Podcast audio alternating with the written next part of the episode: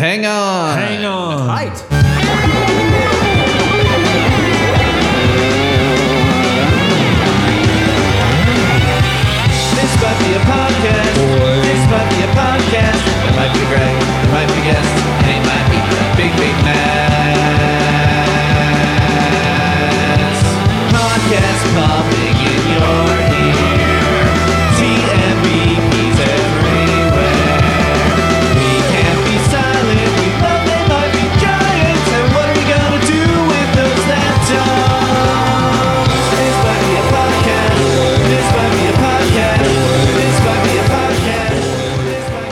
Welcome to This Might Be a Podcast, the song by song podcast about the greatest band of all time. They might be giants.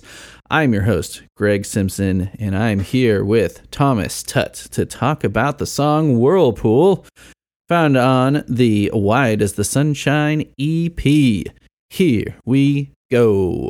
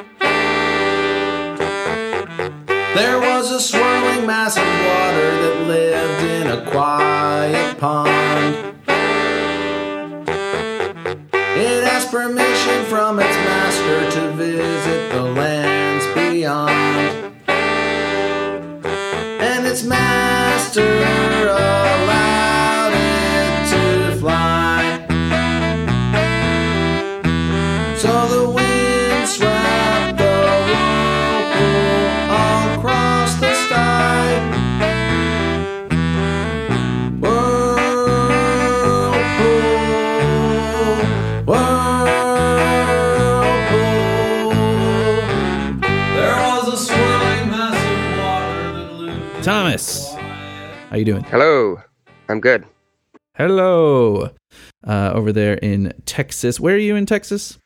Fort Worth, Fort Worth.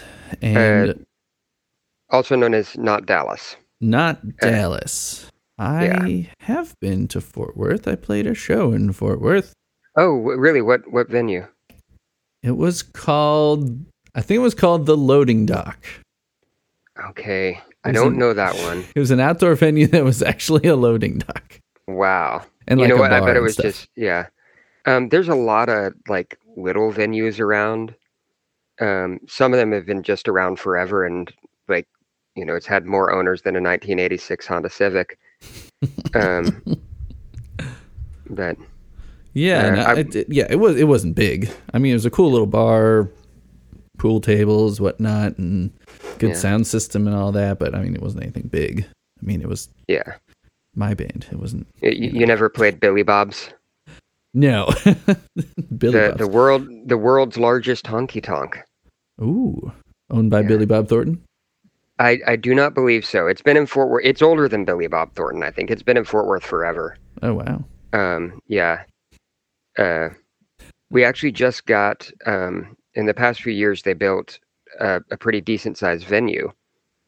Um, Dickies Arena Okay. sponsored. so Di- Dickies is a clothing brand. Oh, Um, I know, I know. Growing but up, yeah. you know, skater culture and Oh, okay, yeah, all that. Yeah. Um, but the Killers played in Fort Worth last month, so that's like the biggest group that's played in Fort Worth for a while. Yeah. So like they're, we're starting to get some bigger bands, but like it's annoying because most of the time when a band goes on tour, they come to Dallas. Oh, yeah. You know, Fort Worth is like I think we're actually bigger than we're bigger than a lot of cities that are are tour destinations. Mm-hmm. You know, I think Fort Worth is bigger than Indianapolis in population. Hmm. Um, it's somewhere it's somewhere around the same size. I I don't have the numbers in front of me, but the thing about it is, n- you know, nobody's going to come to both Dallas and Fort Worth. Right. Um, I mean, it's like unless long yeah, between the it's an two? hour. Yeah, it's an it's hour? an hour apart.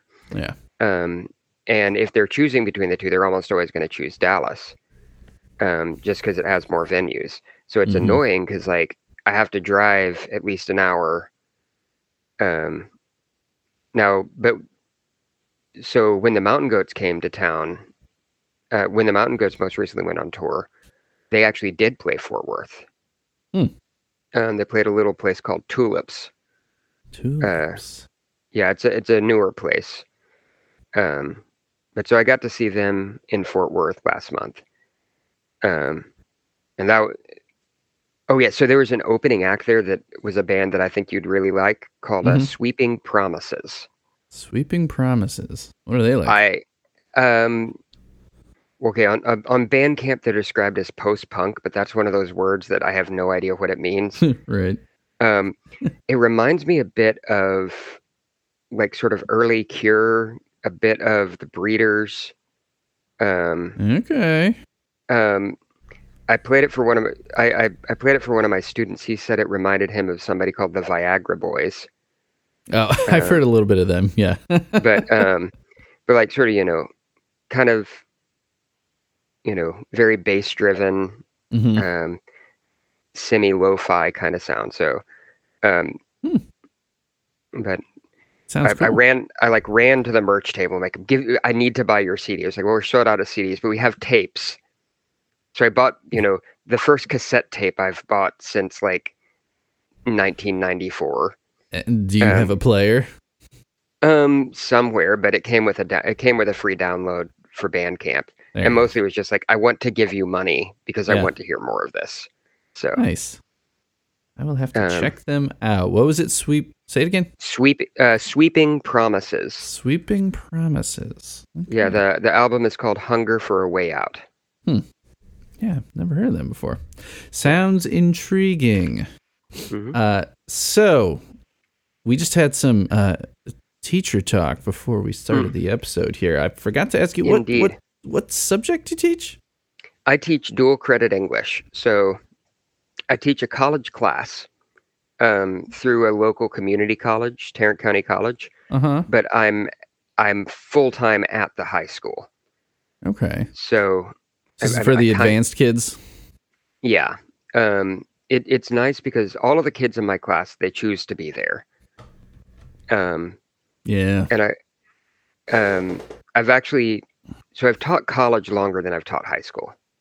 Um Hmm. because I started teaching college as a graduate teaching assistant way back in the early 2000s when I was getting a, a graduate degree in English. hmm Um but the thing about teaching college is that unless you can get a, a good full-time job there's just no money in it. Um so I you know I finished my Yeah. PhD and I Oh, cool. you know, I, I finished my PhD in 2012, and I, you know, I adjuncted, um, you know, just cobbled together as as much of a schedule as I could. But you know, there's like no advancement there. Yeah. Um, so it, I, I eventually jumped ship and went to high school. Um, transitioning from teaching college to teaching high school was really rough, Yeah. I can imagine. particularly because the first couple years I had like an hour commute each way. Ouch. Yeah. Um, but now my now I'm teaching much closer to home. My commute's like 13 minutes. Nice. I'm down to four minutes right now. that is um I had a commute like that once when I was living in an apartment and waiting tables. Um you know. I can't get But- through my podcasts though. Like I'm totally backed up. On yeah, stuff I listen yeah, that, I'm I'm the same way. I used to listen to audio like the the one good thing about teaching in Lancaster was like um I could listen to audiobooks and podcasts. Um you know, I can listen to you know, sort of podcasts in chunks, but and see like I I have my ADD is like I can't just sit down and listen to a podcast. Mm. hmm I can listen to a podcast while I'm driving, and I can listen to a podcast while I'm grocery shopping. Um, hmm You know, if I don't have a kid with me. Um, Right. There's got to be But- something else going on. yeah, but I can't Yeah. just sit down and and listen to a podcast or an audiobook. So, Mm. um, so so that's Mm. my excuse for not listening to your whole catalog. well, it's th- there's a lot. I just aired Yeah. episode 200. Yeah. So, yeah. Yeah, and you're Um, actually not going to have a wait. Uh, my my reserves have been depleted, and this Oh, episode man. will actually be out next week. Oh wow. Okay. So Um, here's here's the tragic thing though. Today today is uh the 13th of October. I Yes, should be seeing They Might Be Giants in Chicago right now. Oh bummer. What? Well, okay, so as we all know these tickets were well, Yeah. I mean I was on Danny's guest list, which is the real uh Mm, e- even bigger uh, uh you know screw in my in my back.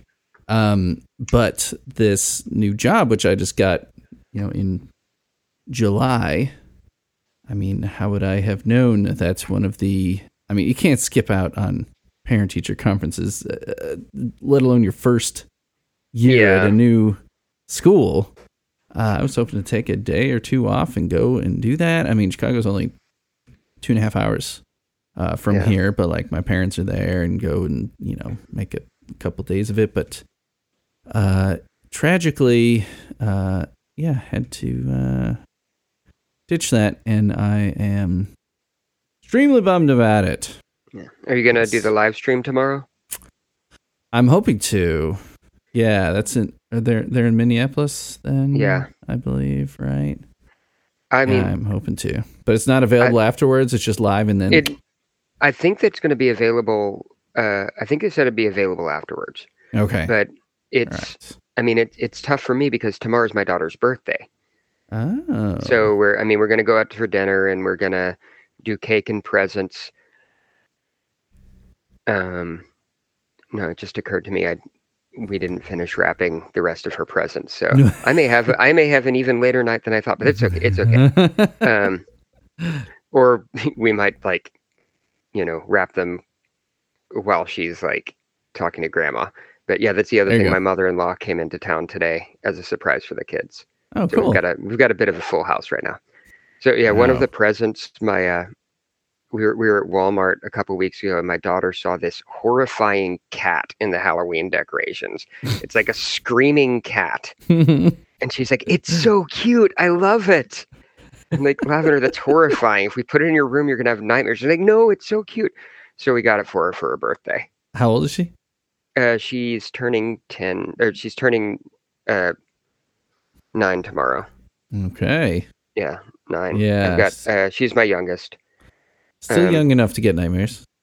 Um yeah, but she's like she loves spiders and Yeah. uh, she loves spiders and cats and um you know uh I have visions that she's going to like I have this feeling she's going to grow up to be like a pastel goth kind of kid.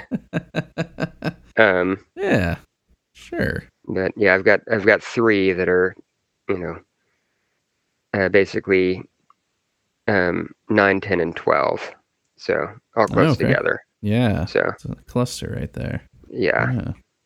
Uh, yeah, it's cool. it's certainly a cluster at times.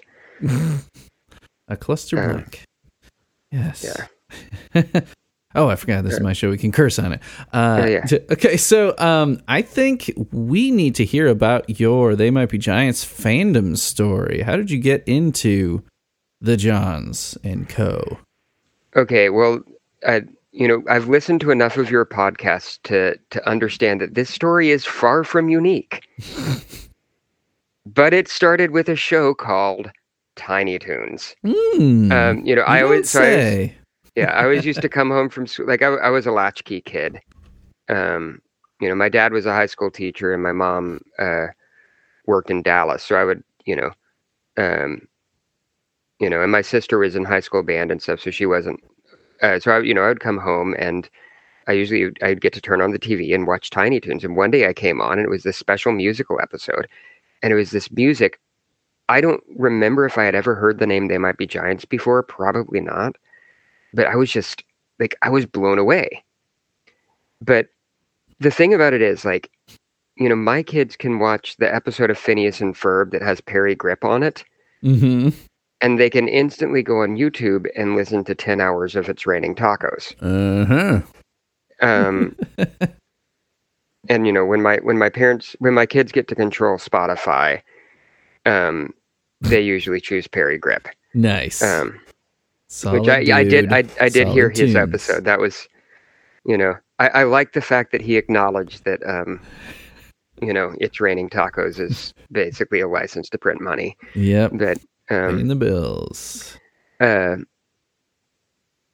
you know, so um, it it made an impression, but I didn't like run out and buy their album right away because I, I was in fifth grade and I didn't, you know, I barely had any allowance at all. So like when I did start getting into contemporary music, because like, you know, as a little kid, I mostly just listened to what my parents listened to, which was mostly classical and folk.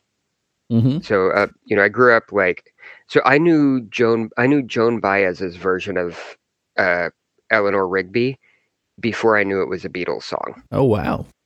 Yeah. Hmm.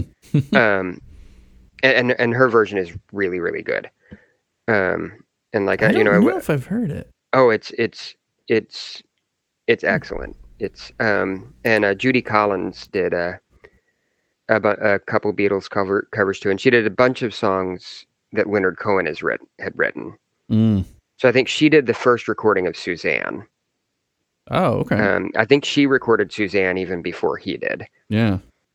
But um, but so I, uh, you know, but when I was in middle school, I got you know when I got into middle school, I started getting into more like contemporary music, and I I really got into alternative, and uh, REM was my first, you know, That's a solid obsessed over it. choice. Yeah, um, hmm like I think I, I wore out the cassette tape of uh, um, Out of Time. Um, Great. that album. that was my all-time favorite for the longest time and uh, then when i got into middle school i discovered grunge music and um, have you was the read style at the time. have you read chuck klosterman's book the 90s I haven't. it's a collection of essays it's it just recently came out um, uh, I, I just i just got it from the library a couple days ago and i've been reading it, it it's it's absolutely amazing. Yeah. but he has a whole chapter about um, smells like teen spirit and and just sort of why it ended up being as influential as it did. And it, it has a great out of context sentence um, a, a great thing to quote out of context. The music video for smells like teen spirit was not more consequential than the fall of the berlin wall it's like thank you thank you for pointing that out mr klosterman. I was i was confused for a minute but no um um no the, the whole essay is like the the essays in it are really thought provoking about sort of like how the 90s thought of itself versus what numbers say about what it was because you know um uh you know hootie and the blowfish sold a ton more records than nirvana ever did um, yeah. Yeah. hmm you know uh so uh But they didn't define a cultural No, and- and- I, I remember I heard somebody once say the thing about grunge that was so important was that for the first time there's a way that you could embrace a fashion that didn't involve spending a lot of money and and even more than that the less you spent on it the better hmm you know Yeah. so buying you know buying a flannel shirt for a quarter at a garage sale um or buying buying Jabot corduroys which when I was in middle school Jabot was like the brand that all of the popular kids had. But like by the time I was in high school it was just in in thrift stores. So you know buying you know thrift store clothes and um But back in the day, we actually earned the holes in our jeans. These yeah days, exactly yeah Kids these days just buy 'em to get the holes Yeah. already in there. no no um There's more So hole than like- there is paints. um and you know I, I still i still listen to a lot of the same music that i listened to in middle school some of it i kind of went back and forth on how much i liked it I, i've i've sort of evaluated and reevaluated so like bush the band bush i've yeah. gone back and Mhm. forth a lot about um how i feel about it I, I certainly feel like it's less meaningful like a song like Everything Zen now Yeah. that i realize how much it's just a pastiche of things written by other more talented musicians Mhm. um but You know, I- though. yeah I- yeah i can't i mean i I mean, 16 Stone had like five or six giant singles. It yeah was crazy. um and then they just kind of disappeared. I mean, Yeah. they had other Um, ones, but I think I think like Razor that. Blade Suitcase was actually better. I didn't buy it at the. and So there's a lot of th- things like in in the past ten or fifteen years, I've gone back and I've listened to the stuff that I missed in the 1990s, like uh, um, the uh, the Pixies and Built to Spill, um, and uh, the Halo Benders, and you know stuff that was like more underground than I really had access to. Mhm. Um, and I'm like, I wish I could have experienced this fresh, but it's still really cool. Um, you know, I remember, like they played Pavement and Helmet on MTV. Um, Yeah. that was the other thing. I, I Mhm. watched a ton of MTV and VH1. And do you remember a channel called The Box? I do not, and we did there, not have cable when I was a kid either. Okay, there was a cable channel called The Box, and most of the time it was just this scrolling bad computer graphics that had song titles. And apparently you could call a 1 900 number and request a song, and it would play Huh. the video. So mostly you'd just see that scroll because, um, you know, nobody wanted to spend the money on a 900 call. but it, it would play weird random videos. Hmm. Um, and, and some stuff that I think MTV wouldn't play. Uh, Nice, nice. So- um, like Sir Mix-a-Lot had a song called uh, his follow-up to "Baby Got Back" was called "Put Him on the Glass." Um, yes, I've, I've heard this. it's you know it's exactly as classy as it sounds, Yeah. Um, mhm. but uh, so uh, you know, and I lived for the moment that like maybe "Smells Like Teen Spirit" would come on. Um, most of the time, like I was like a really terrible luck. I would like change the channel back to MTV right as you see the janitor uh, Right, mopping yeah. up at the end of it. It's like, oh, I missed it. Damn it. Um, but, uh, so yeah, I was, I was really into, to the grunge and alternative, and then like, when I was a fresh, like, when I was a, a freshman in high school, I had a couple of friends in middle from middle school band that were really into They Might Be Giants, and then so finally it was like, okay, I had some Christmas money, and so I went out and bought myself a cassette tape of Flood, because that was the one that had the two songs I knew Mm-hmm. um, from Tiny Toons, and I just like, um, I was pretty much instantly in love with that. So, um, and it didn't take long for me to buy the rest of what was out. Mm-hmm.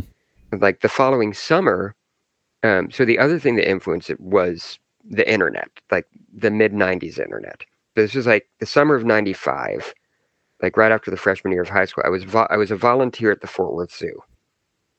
Oh, they fun. had a, a yeah you actually got to work with the animals um which working with the animals a lot of times it meant sweeping up poop in the the petting farm they had Mhm. But you know uh, but there's another volunteer there who was really into they might be giants and like he gave me a printout of of like some they might be giants websites this was this was the internet of 1995 printouts of printouts of web Giants pages. website. Nice. Um, and so that's like when I first learned about tmbg.org.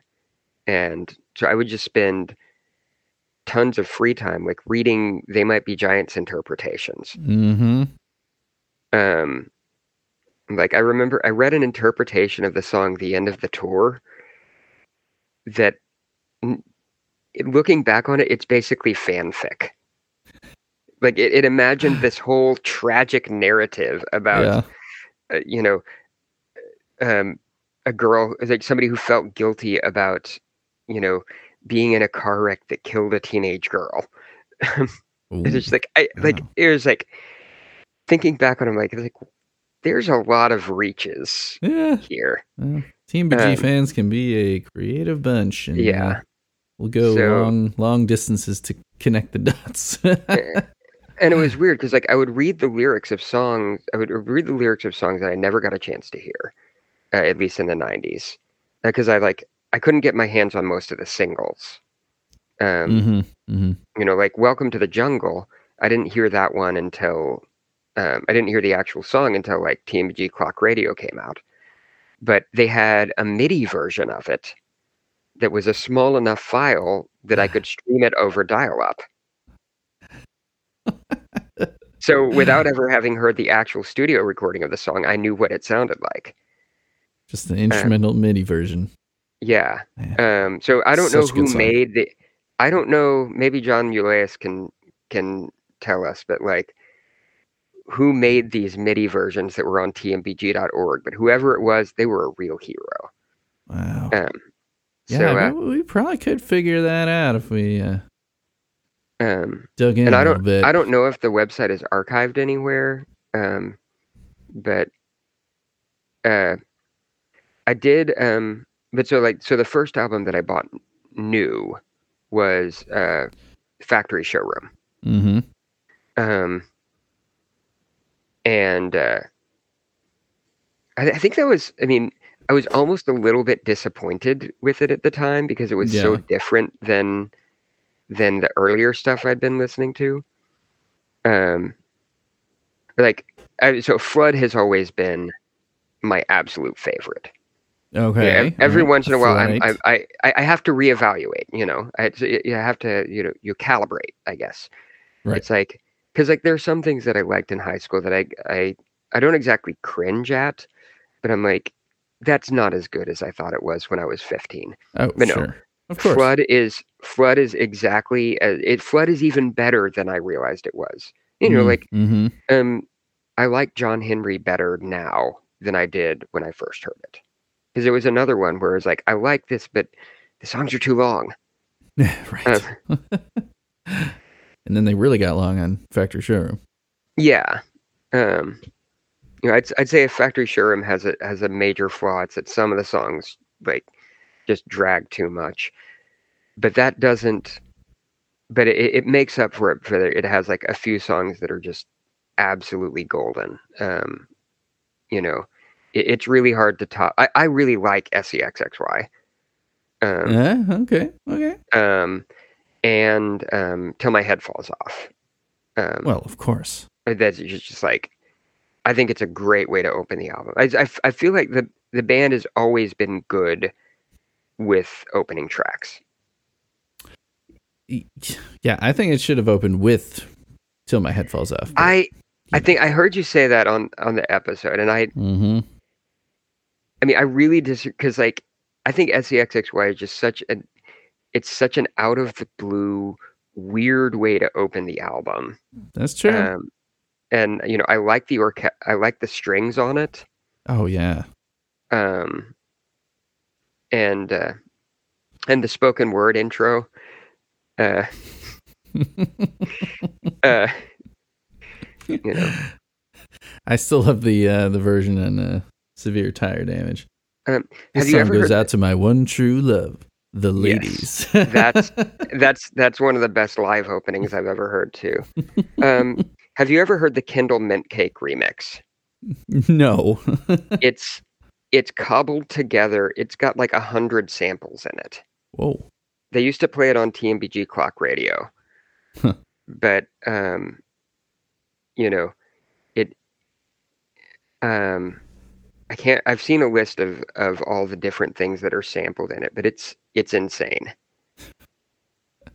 Um, And- And so with with TMBG, I, I think it's safe to assume that uh, unlike a lot of your '90s stuff where you said you went back and forth on it, uh, I am assuming with TMBG you stayed true blue all the way up till this current day as a fan. Yeah, more than anything else, I've like, you know, stayed with them consistently, and it's, I mean, honestly, it's a lot of it is because um, they, I feel like they've been so consistent, like not not cons- when I say consistent, that sounds like a almost an insult um, when you're talking about what's basically an experimental rock group. I can't like I can't think of how to characterize them as a genre, but I think it's fair to say they're they're an ex, they're experimentalists. You know, they're yeah, mhm. um, I think that fits. uh, they're kind of proteges of the Residents.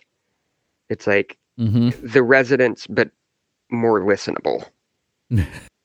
um, yeah, uh, because I I honestly don't think the Residents were ever trying to make enjoyable music. right. um, they were just trying to see what they could do. Mm-hmm. Um, and you know they're they're kind of or you know they're like Ween but less demented. Mhm. Um, but you know, like REM after um, I, I kind of gave up on REM with the album Up. Um, Mm. What year was that? uh, Up was ninety, I think. I think ninety eight or ninety nine. Mm-hmm. Um, but I, I'm pretty sure it was after I was out of high school. Um, I graduated high school in '98, Mm-hmm. so, um, but and then like I don't, I never even bought any albums after Up, and I only recently went back and listened to their later stuff, and it's, it's all right, but it's, it, R, I mean, late period REM is really different Mm. and, and, it, and so like you know the band that I, I now call my second favorite band the mountain goats they're another band like their newest stuff is so like if you played somebody goths and you played somebody Zopilote Machine they, would wouldn't think it's they the same this yeah band. um yeah. and and it's one of those things i i tried my hardest to like goths I, it- oh, it- you didn't like goths? it's i Ah. there I, I I like Rain and I like Andrew Eldritch. I like Rain and Soho. Um Wear Black, like when hearing the hearing the whole band perform Wear Black live is is quite an experience. Ah. It, it, is one of those things I I appreciate what he's trying to do. But I just I can't get into it. I thought I thought was it the um, lack of guitar? um yeah, that's that's a part of it. And it just some of it just seemed too a bit too self-indulgent. Okay. Um right. I think um, the most recent album Bleed Out I I really love. Yeah, it's amazing. um, and I love hearing Yeah. the. Uh, uh, I've heard it. His voice uh, characterized as bleating, like a bleating goat, uh, appropriately enough. And I like hearing you know that that kind of the, uh, yelling come back a little bit. Yeah.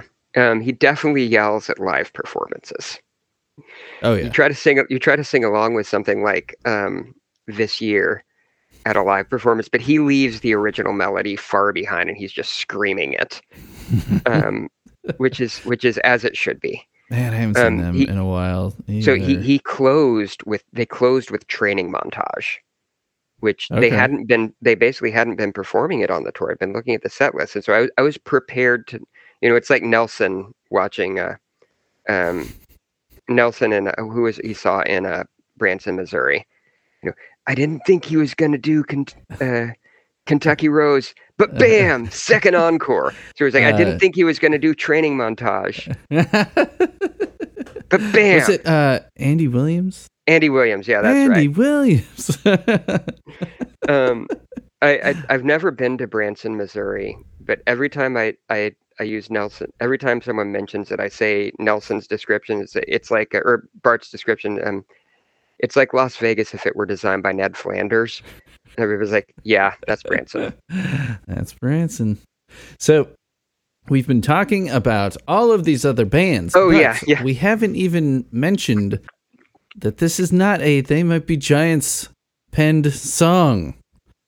Oh yeah. So um, Whirlpool is by a little band called the Meat Puppets. And I think before we even start talking about them, I should play the original tune. Here it is Whirlpool by the Meat Puppets.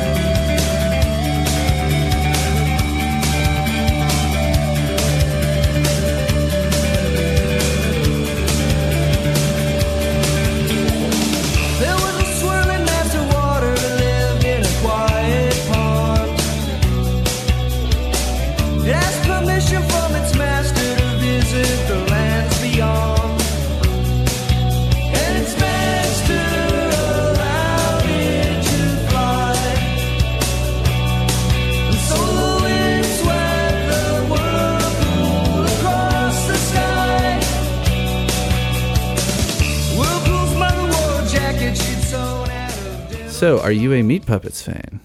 Not I. I hate to say it, but not a huge fan. I mean, I'm not like a non-fan. I just Mhm. it's one of those bands I never exactly got into, and I realized I think there's only really five songs that I know by them, and four of them are covers.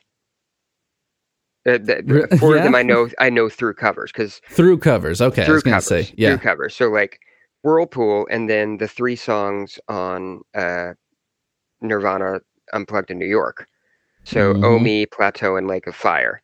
Right. Which I only recently realized that the members of the Meat Puppets were actually playing on those songs. Mm-hmm. Yeah, Um, Kurt and Chris Kirkwood, uh, the brothers Yeah. that lead the Meat Puppets. But yeah, I mean, the Meat Puppets have been going forever. They've a couple hiatuses. Yeah. they formed in uh, 1980, I believe, Yeah. and uh, they're from Phoenix.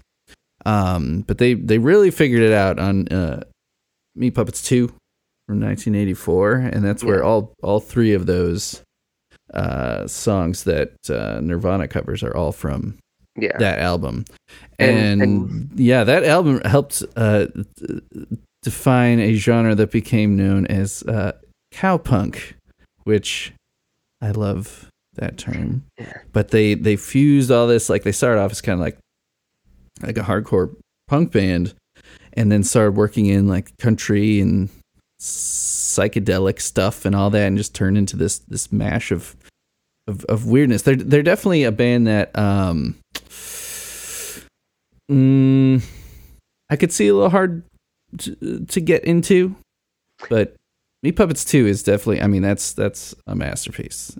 I mean, in my opinion, but I'm not a completist either. Yeah. Really. I think one of the things is like in the early 90s, it was a lot harder to get into bands that weren't played on MTV and radio. You know, like, like so there's like, uh, do you know the Toadies? Oh yeah. Yeah. So, I mean, I don't know. I honestly don't know how big the Toadies were nationally. Um, the reason I know the Toadies is that they are from Fort Worth. Like, literally, mhm. like almost everybody I know has some sort of story about a personal connection. Like, my wife taught at a preschool where, um, you know, several years ago, she taught at a preschool where the lead sing the lead singer's daughter went Oh, you know, wow. uh, for a summer program. Mhm. Um, so you know, everybody in Fort Worth has some sort of everybody who grew up in Fort Worth in the '90s. They have some sort of connection to the Toadies, and they have some sort of connection to Deep Blue Something, uh, the band that wrote the band that wrote Breakfast at Tiffany's, yeah, right, right. What was the Toadies' big song? Um, uh, Possum Kingdom. Um, That's the uh, which Of you- it's course. one of those songs like if you didn't know it was named Possum Kingdom, you wouldn't have any idea. Oh yeah, they Um, don't say uh, that in the lyrics, did they? I don't think. Um, yeah, Well, Yeah. because so um, Possum Kingdom is a lake, um, about uh, an hour or so west of Fort Worth, Mm, where okay. like it's it's a popular place to go camping. So the whole around the lake tonight, um, and then their other song Tyler. Um, Tyler is a city in East Texas, like Mhm. a, a few hours east of here. Um, and you know I've um, I've heard I've heard them perform live, and you're saying about Tyler was based on the story of like a like you know reports about like a peeping tom, and he was thinking about how like what a stupid thing to do in Texas because you're just going to get yourself shot, uh, particularly in you know particularly out in the country. Yeah, um, not, not not the smartest thing. Not the smartest thing. um, you know, you could get into the Toadies because they were all over the local radio because they were local. But you know, a band like the Meat Puppets. So basically, the only thing I knew about the Meat Puppets was um, Backwater, because Uh-huh, yep. that was on like in the early '90s. That was on heavy rotation on MTV, Mm-hmm. and I only later found out that the backing vocals on Backwater are sung by They Might Be Giants. Sure, I'm I'm, pretty thinking of. I, they did. Backwater? They they sung backups on White Sport Coat. Is it White? Okay, I could swear I had, heard that they were on Backwater. I don't think so. Okay, well maybe not. Um, I don't think so. But Okay. yeah, this uh, white sport coat, um, and that that was not a Meat Puppet song. They were doing a cover of an old uh, country song, um, and they were at the time uh, managed by Jamie Kitman, who was the longtime the Oh, okay. Giants manager, and got them hooked up together. Um, and it, it, it's it's a pretty cool little thing that the backups on that um like gotta wait oh wait sport coat sport coat it's the Okay. it's the Flans and and Linnell in the in doing the little echoes and it's uh it, it's kind of cute I, I feel like I Okay, should drop yeah. a little bit of that in in here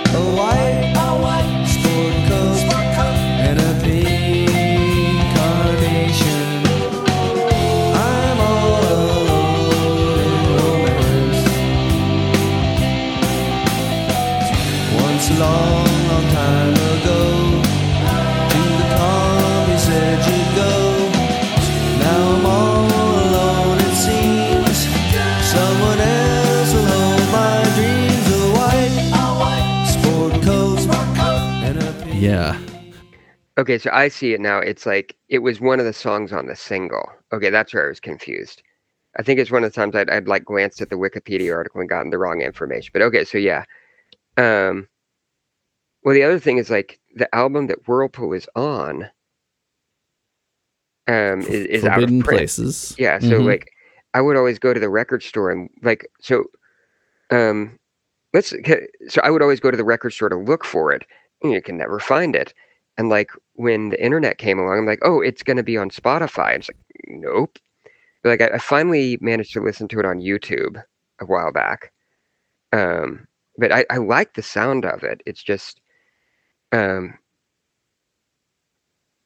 it, it's one of those I've like never taken the time to do a deep dive on meat puppets hmm um, and uh, they're kind of like their their available discography is kind of spotty. See, I what do knew- you I think kn- about uh well what do you think about Whirlpool Um, I like it. Um, it's it's funny. Like earlier today, I was in the car.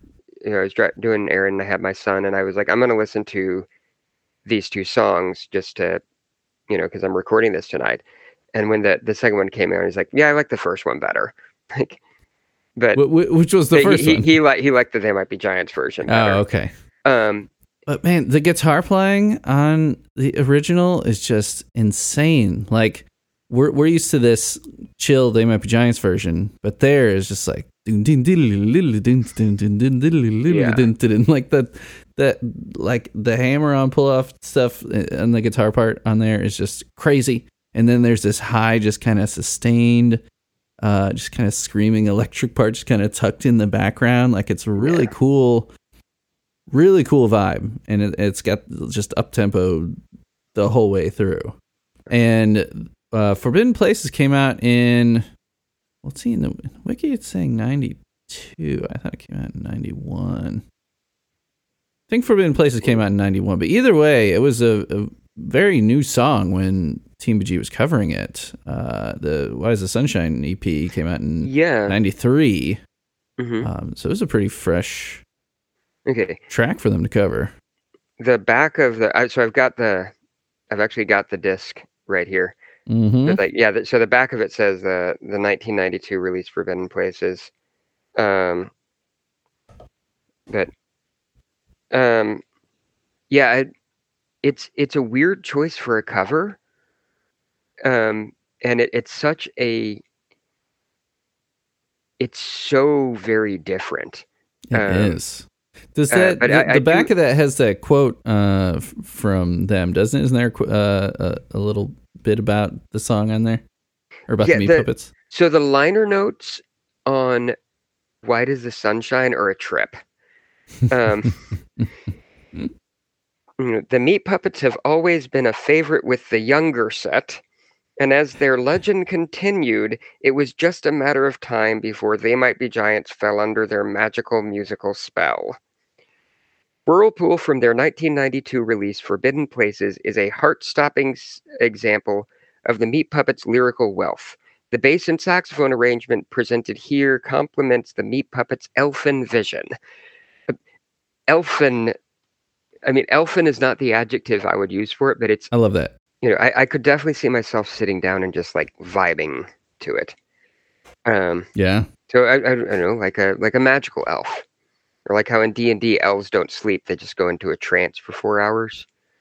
Um, know, maybe Oh, that's what they mean. I did not know that about elves. Oh yeah, But but I do know that the guys in the meat puppets did a lot of drugs. So Oh, yeah. their So- their vibing. I mean that that also might be like because in elementary school I took Dare very seriously. Um, Oh, yeah. as as um you know as i got older maybe a little bit less so uh but uh like certainly when i was in high school and middle when i was like in middle school i was like well you know the meat puppets i like this song but like it's too high to die what kind of a name is that that doesn't seem like a good influence um but uh you know so uh yeah they were honest about it at least. yeah, you there you know. go. Very, Yeah. very upfront. um, you know, when I came across the name Forbidden Places on on the liner notes, you know, I, I used to look for it sometimes, but um, like I still vividly remember buying CDs, and you know, I, I you know, I was on a limited allowance. I almost Mhm. always bought them at Best Buy because that was where you could get them cheapest. Yeah, sure. Um, Best Buy or Circuit City. Um, No sir. I, I actually so I actually remember I bought I bought this EP, this very copy, at uh, a Best Buy in Fort Worth. Um, Oh wow. Surprised don't- had that. yeah, I mean they they had a pretty decent selection. So there, um, it's one of two EPs that I found because I also found um, at a at a Borders. Um, remember Borders? Oh uh, yeah, sure. uh, they kind of got killed by Barnes and Noble. Um, but uh, at Borders, I got um, the SEXXY EP, which uh, th- Hmm. that's a that's a highly Hmm. underrated. Um, I think I think Yep. I got that yeah, one. all of the Mhm. Elektra EPs are good. The only ones that I actually have physical copies of are Why Does the Sun Shine, SEXXY, and um, Istanbul. Mhm. Um, I haven't managed to. I haven't really gone out looking for them. I know they're they're. I I have uh, I have the files, but um, Right. Yeah, the discs are long out of print, so you always gotta go to Discogs or so wherever. at one point I asked, like on a social media post, I asked like, are they ever going to release, um, what would have been super, uh, what was it, super fueled freaksicle? And Mhm. and I somebody actually responded. Somebody from the management or somebody actually responded. Well, that's up to Warner Brothers. Um, they they I can't remember exactly what they said, but the the impression I got was that like it, it's a rights issue that it's still tied up. Yep. Um, Yep. But we can we can dream, we or can may, maybe we'll we'll get a the Johns version. Like they'll they'll do it do a Taylor Swift and and re-record their entire Elektra back catalog. Wow, I can't I- even imagine what I that don't- would end up They like. they you know they I don't know if I'd want to. they, they want them to. I mean, they probably they, They probably wouldn't. don't even remember the chords to Ondine, but you know they can, you know, they can just look it up on the wiki, right? right. You know, Yeah. they, I'm sure there's a Mhm. tab for all of them. So uh the when I was going back and listening to the Meat Puppets Whirlpool a little bit more, I noticed that uh the Johns decided to cut out what I think is one of the best verses in the song. I was noticing it. The Whirlpool's mother wore a jacket she'd sewn out of dental floss. It was stolen by a monkey that sold it to an albatross. And That seems like that's right up like TMBG's alley. It seems like something so ridiculous that it, you know, they- they'd be like, well, why didn't I think of that? And they go and cut it out. w- yeah, Linnell could have written those lyrics. Um, Yeah. maybe maybe they cut it out because it sounded like no, nobody will, you know, it, it's too much like us. Um, but I Hits a little close to home. I mean, I I like that the cover is so minimalist that it, it's really just the one verse. They also added the Mhm. the repetition of Whirlpool. You know, because I don't I don't think Oh, they yeah, do that in the mhm. Meat Puppets one. Yeah, I think you're right. Um, you're right. but Yeah. Yeah, they really chill it out and I love the arrangement. I mean, as a horn guy, when you got Linnell on the bari, Kurt Hoffman's on tenor, uh Graham Maby on bass, and that's it. So no no percussion at all. So I listened to it a ton. I I have a memory of transcribing it when I was in high school. Because I would do weird things like Oh, that. yeah? I would like listen. I would try to Yeah. transcribe things because I played bari sax um, all through middle middle school through college. Um, unfortunately, I never purchased my own instrument because, like, by the time I finished, They're pricey. yeah, I mean, I the nice I I played a a Selmer Mark Six when I was in college, and I, I don't know Mm. like like how well do you know saxophone models like um A little bit. I mean, we have uh Alto Valor had a bari sax player Yeah. for a few years until he moved away. But I know that one that's one of the expensive ones, yeah right? it's it's like it's a yeah. you know the the the newer Selmers aren't as nice um like you know by the time I was buying my own alto sax the Yamaha was a better option than the Selmer but like the Mm. classic Selmers they're they're nice but they're also temperamental it's Mm. like I'm gonna be in tune for like 15 minutes but as soon as I heat up I'm gonna be completely right. you know Yeah. You know, All depends on the temperature. maybe I'll play, you know, maybe I'll play these high notes well. Maybe you'll squeak. Who knows? It's a mystery. Um, so you know, it's you, you have to kind of negotiate with them. But uh, uh, yeah, I also learned how to play bass clarinet in college, and that's I really wish cool. I I could have uh, kept the bass clarinet because like I learned it pretty late, but I took to it pretty. I took to bass clarinet a lot easier than I did to soprano clarinet. Like going from a bari sax embouchure to Mhm. um, a clarinet embouchure is Mm. just Yeah. It. It's bad. It's it's. I mean, you you deal with middle school. Uh, like, do, you- do you do band or just uh, choir? Um I did band at my old school. Yeah. I'm I'm just doing choir at this school. But um, but no, I that was one of the reasons I fell in love so hard with They Might Be Giants because like when I when I was playing bari sax, I, honestly I think they moved me to bari sax because I was like good but not great at alto, and bari's a bit more forgi- Okay. like bari's a bit more forgiving. Uh-huh. But so it, it was frustrating because like bari sax gets forgotten, particularly like in middle school and high school band. But then when I started getting into jazz band, there's a lot more interesting bari sax parts. And then when I started listening, the more I listened to Mhm. music, the more I realized like, uh, so the thing about bari sax is just is the texture. It, it has a Oh yeah. um, so like you know you think about like um, so the opening riff of uh, Amy Winehouse's uh, uh, or not the opening riff but the the the lick from uh, You Know That I'm No Good by Amy Mhm. Winehouse like mm-hmm. you know without the bari sax in in my opinion that song does not exist um, or you think about, I mean, um, yeah, that album is just, like just full of amazing or a, a completely different universe but the bari sax on National Anthem by Radiohead um, So um, maybe an unpopular choice, but my fa- national anthem is it- it's definitely my favorite song on Kid A. Um, yeah, um, yeah, yeah, and that, that's fair. it- that's fair. it's a part. It's a strictly partisan choice. It's because of the saxophone. But you know, um, and you know, Mr. Stan Harrison is on that track. Yeah. Yes, um, I don't think he's the bari, but that's that's a link between Radiohead and TMBG. so you know, so knowing that like Linnell played bari sax, like I remember when, um, uh, you know, I I found a videotape. Uh, there there's a They Might Be Giants music video collection, um, that had like the that I they actually had it at Blockbuster. I can't remember what it was called, but it You're not talking about direct from Brooklyn. It was the one with the the videos from the Pink album and Lincoln. So like it had the video for she was a hotel detective with the cartoons. There's like you see Mhm. John Linnell playing the bari sax, and I was like, dude, Yeah. a cool person like I was, you know, a cool person is playing the bari sax. Maybe I can be cool too.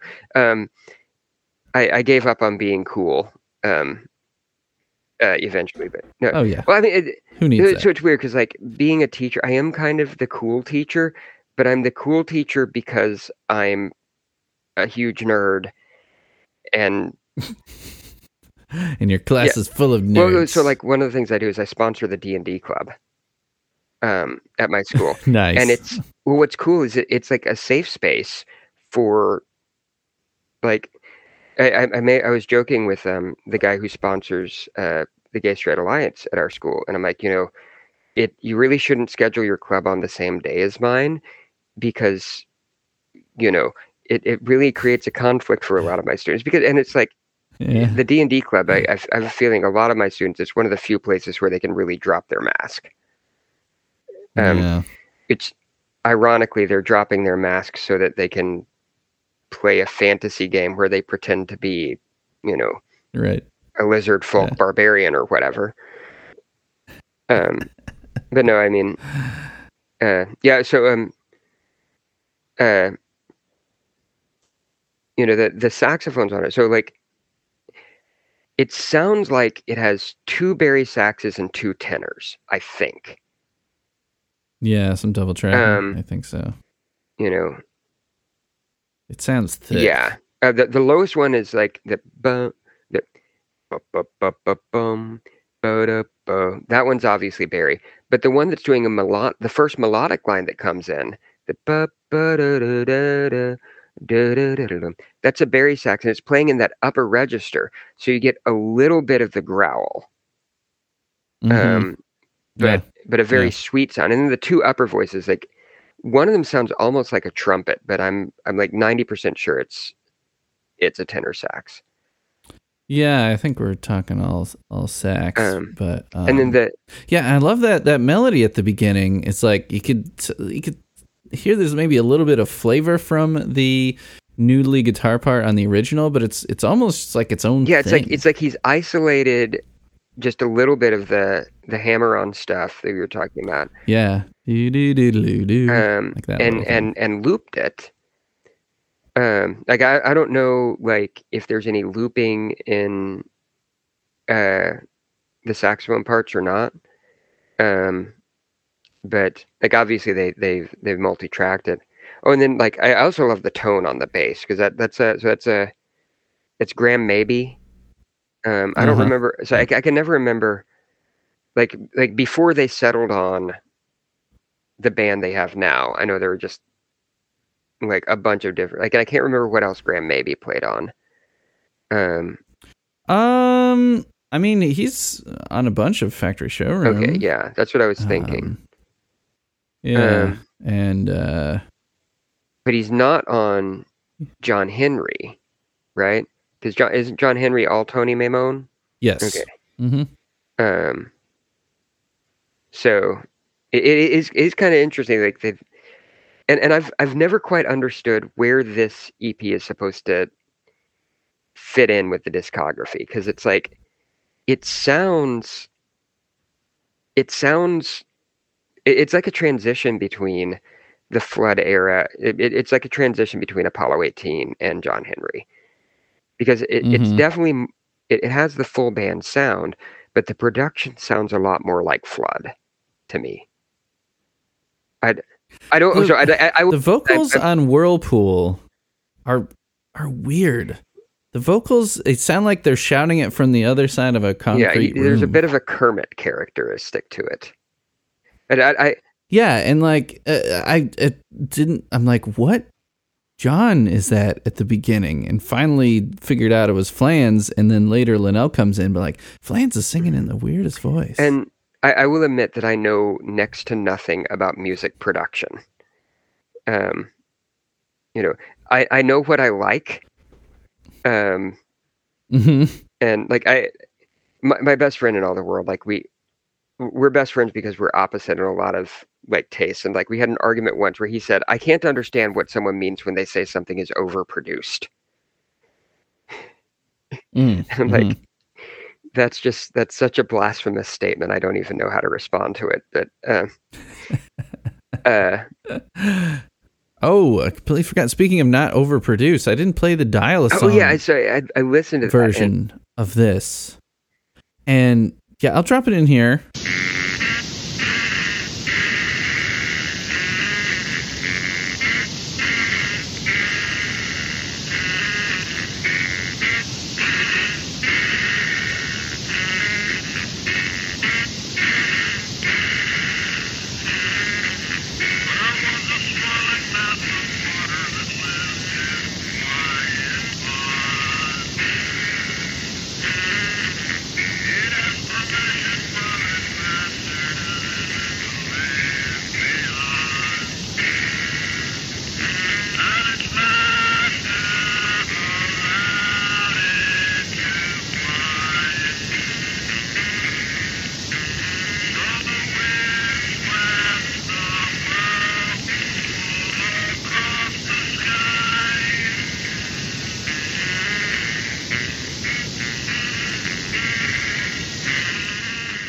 But to me, it almost sounds like it's the final version, just r- recorded very poorly through the phone. yeah.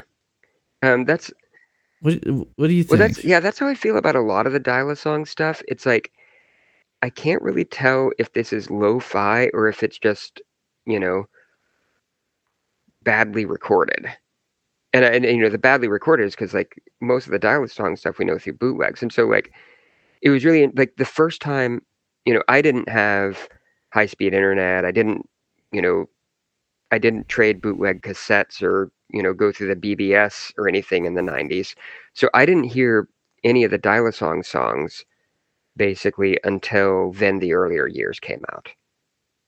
hmm Um, I think I think one time I was at a friend's house and he managed to download "We Just Go Nuts at Christmas Time" Yeah. um, off of the internet, which um, that that's a true holiday classic. Uh, oh um, yeah. I've always said that being left off of Holiday Land, that's the real war on Christmas. Move over, Starbucks. Yeah. So um but um yeah, that it's it does sound like basically what's on the album. Right, but like not even. I mean, it's so garbled. It's kind of hard to tell. But really, like even like I was listening like for little details and stuff that that it it really just seems it's like it's that final version, and they had put it on the answering machine tape that day, and then it was recorded by someone on the other end. I I, I don't know. I could be wrong. I mean. The wiki does have them listed as two things. Yeah. Um, and the dial song is one second longer. Oh, there I you mean, go. yeah. Yeah, I don't know. I think it's I think it's the same thing. Yeah. I think it's the same. Yeah. Yeah. Um and really, I can't think of any way that you could do it differently without you know upsetting the balance, I guess. Mm. um you know like so I, you know I, I could i could see doing like a just an accordion version Sure. um that would make sense um or or maybe something with keyboards but like you couldn't add percussion to it i i, I honestly don't think you know n- no matter how marty ba- how good marty beller is i don't think marty beller could do anything with this song just I mean, just the direction that they took it in, it Yeah. really wouldn't make sense. um but Yeah. Yeah.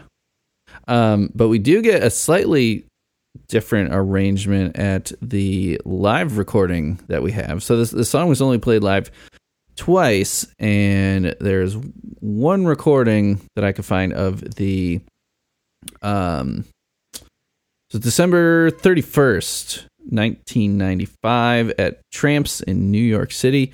Of course, um I'll drop that in right here. This next song is a, a meat puppet song up there, Forbidden Places record.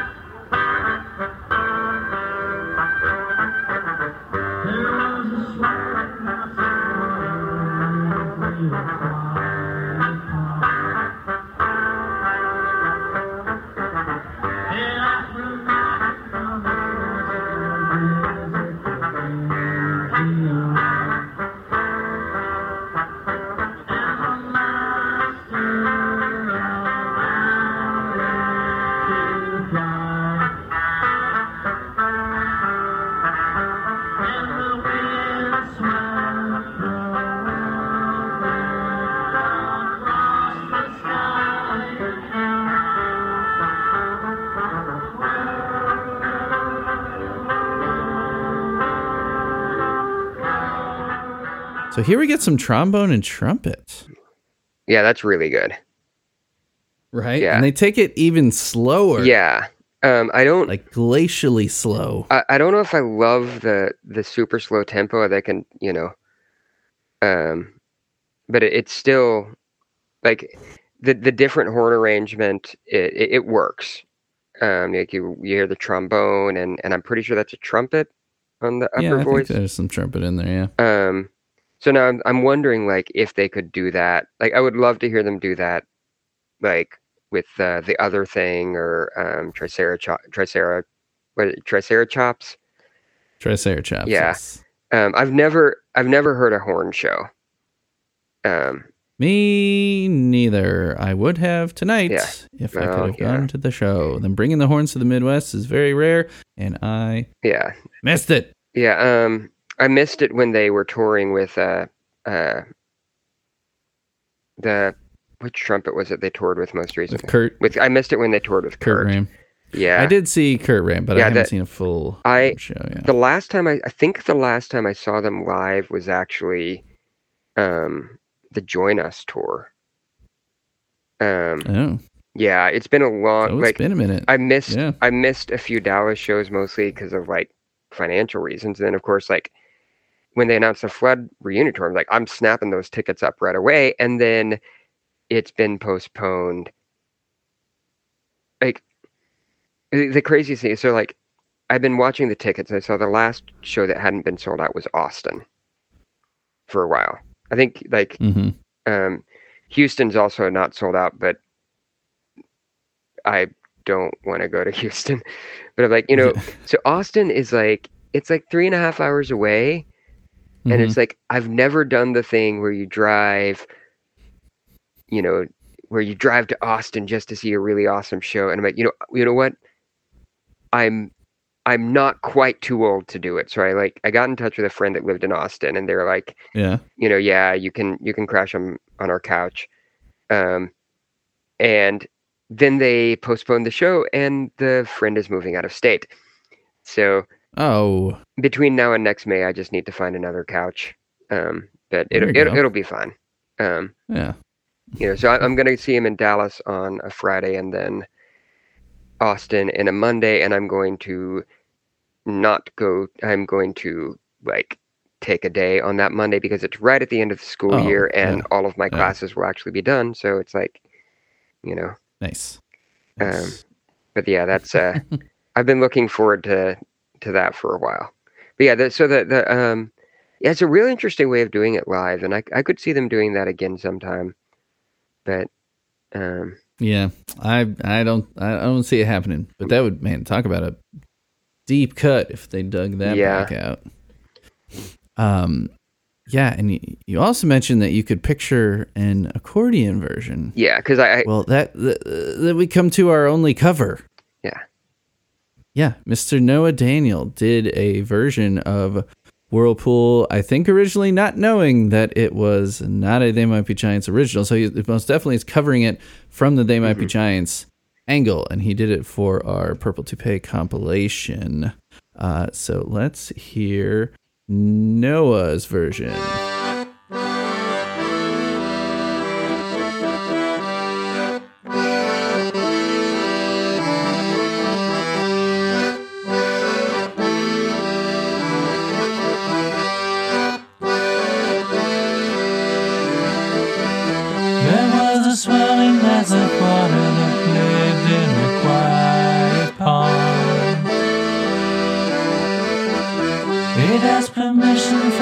Master to visit the lands beyond.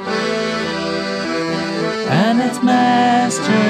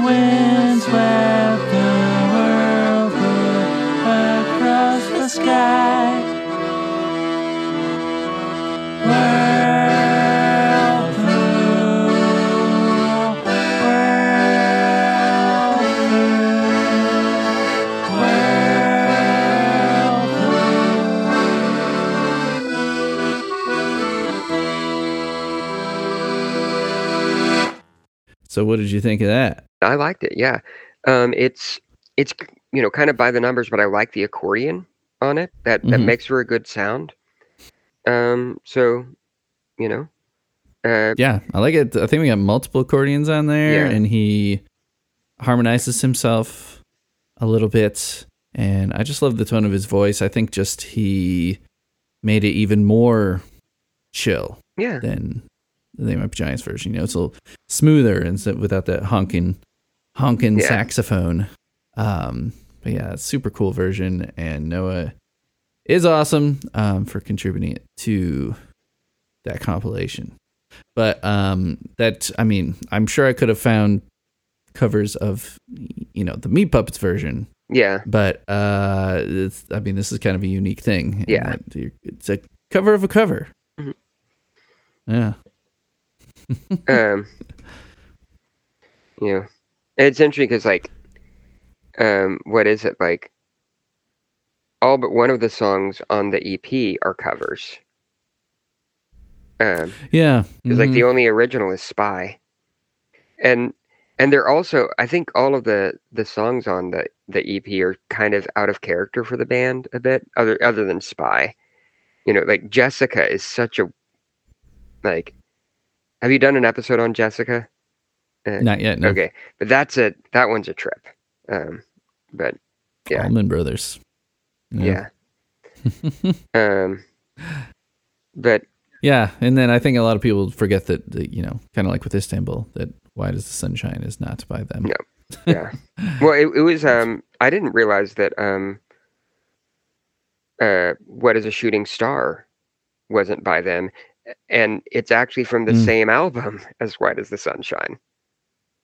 oh i did not realize yeah. They that. so um a couple years ago they released a, pl- a Spotify playlist. There was one of John John Flansburgh's low stakes playlist where it was like it was a playlist of songs that they had covered, Mhm. and one of them was um and apparently they're both from space songs and i guess all of the songs on space songs are titled as questions so why does the sun shine and what is a shooting star um i don't know what the rest of it is but um Hmm. they did not have to go back and retcon what is a shooting star because our you know we, we have not changed our scientific understanding of what shooting stars are well although um although you know the the XKCD guy, he'll point out that it's not actually it's not technically friction that causes them to light up; it's air compression.